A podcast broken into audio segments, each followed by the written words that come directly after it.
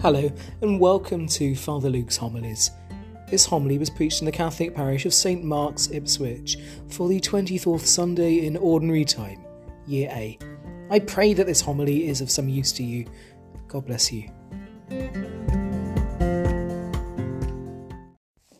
The Lord be with you. A reading from the Holy Gospel according to Matthew.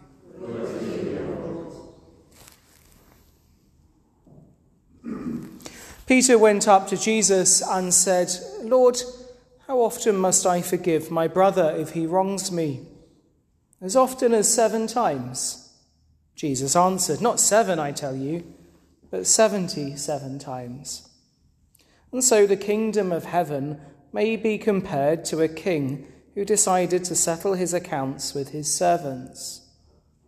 When the reckoning began, they brought him a man who owed 10,000 talents but he had no means of paying. So his master gave orders that he should be sold together with his wife and children and all his possessions to meet the debt.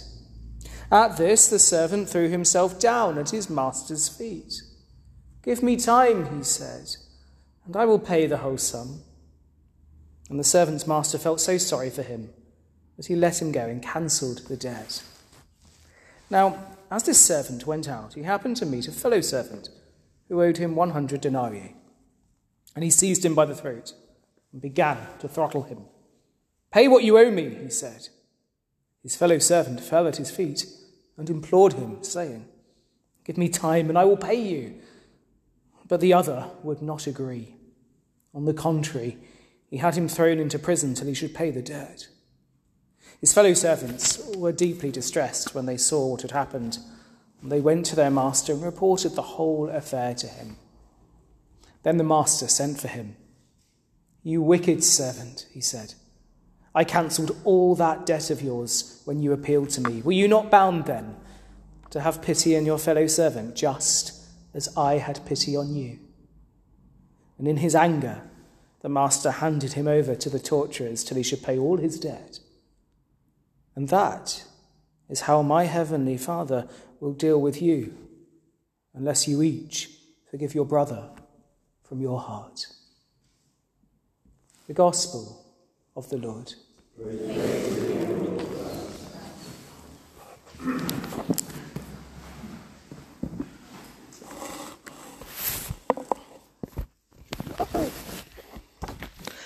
Several years ago, uh, in my previous parish, we hosted a play that told the true life story of the Dutch Christian Corrie ten Boom.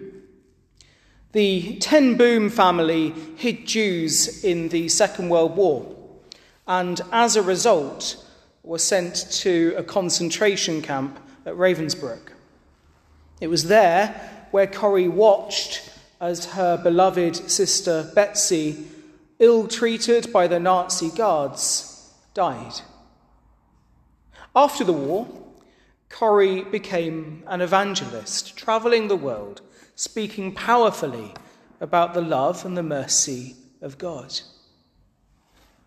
In 1947, whilst speaking in a Munich church, a balding man in a grey overcoat stepped forward to greet her. Corrie froze. She recognized this man, she knew him well. He'd been one of the most vicious guards at Ravensbrück, one who had mocked the women prisoners as they showered. It came back with a rush, she wrote.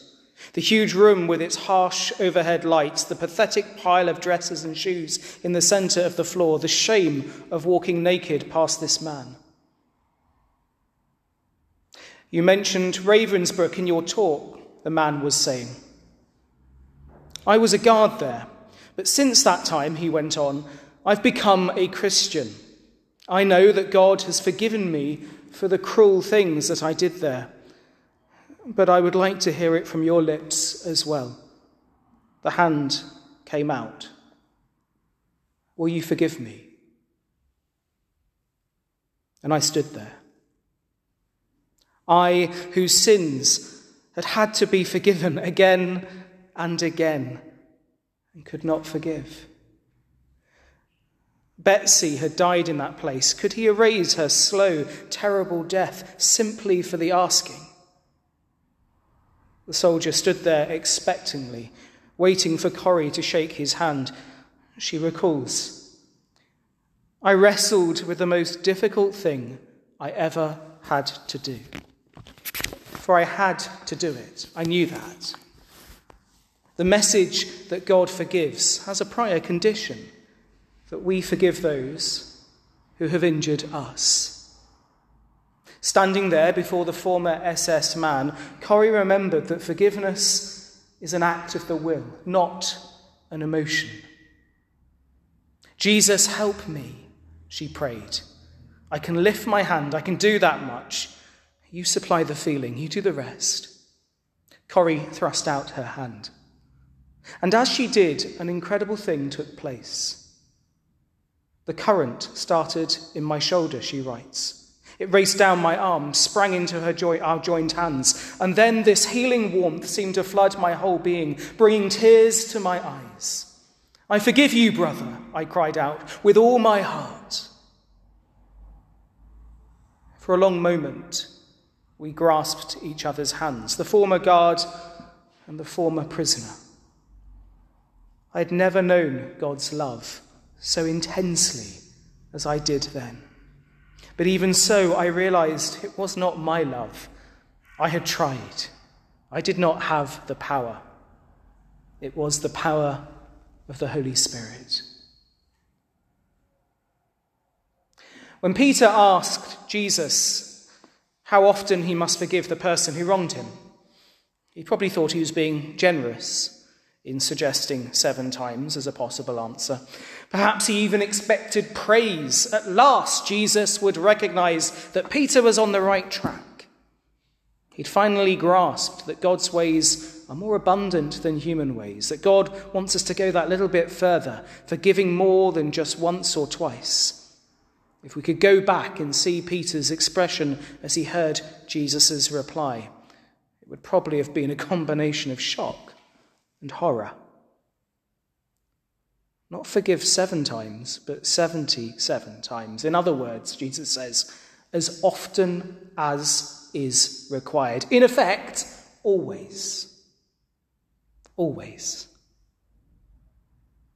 To explore the significance of forgiveness more fully, Jesus then tells the story of the parable of the unforgiving servant, a master who mercifully cancels a great debt to his servant, and later learns that the same servant has been cruelly unforgiving in cancelling a much, much smaller debt owed to him.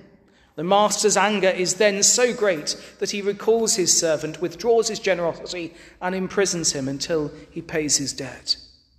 And in telling the parable, Jesus wanted to explain not merely how often we must forgive, but also why we should forgive a brother or sister when they wrong us.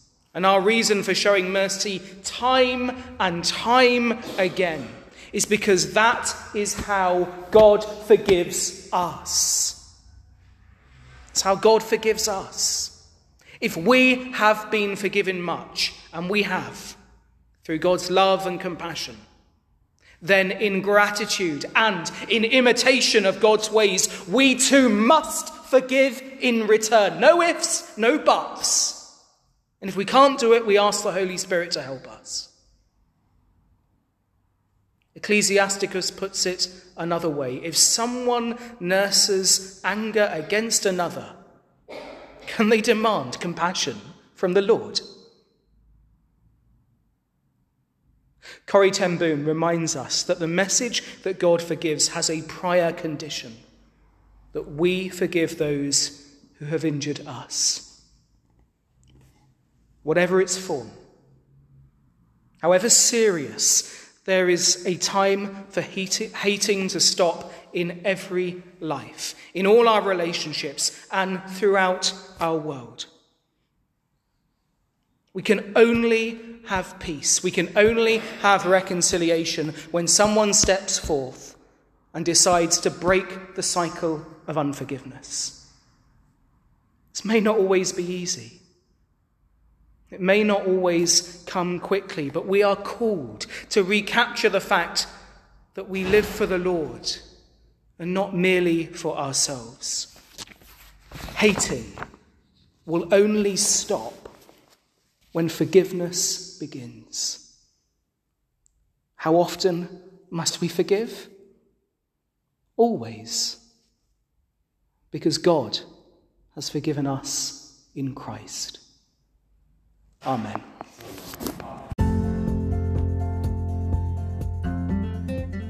Hello, and thank you for listening to my homily podcast.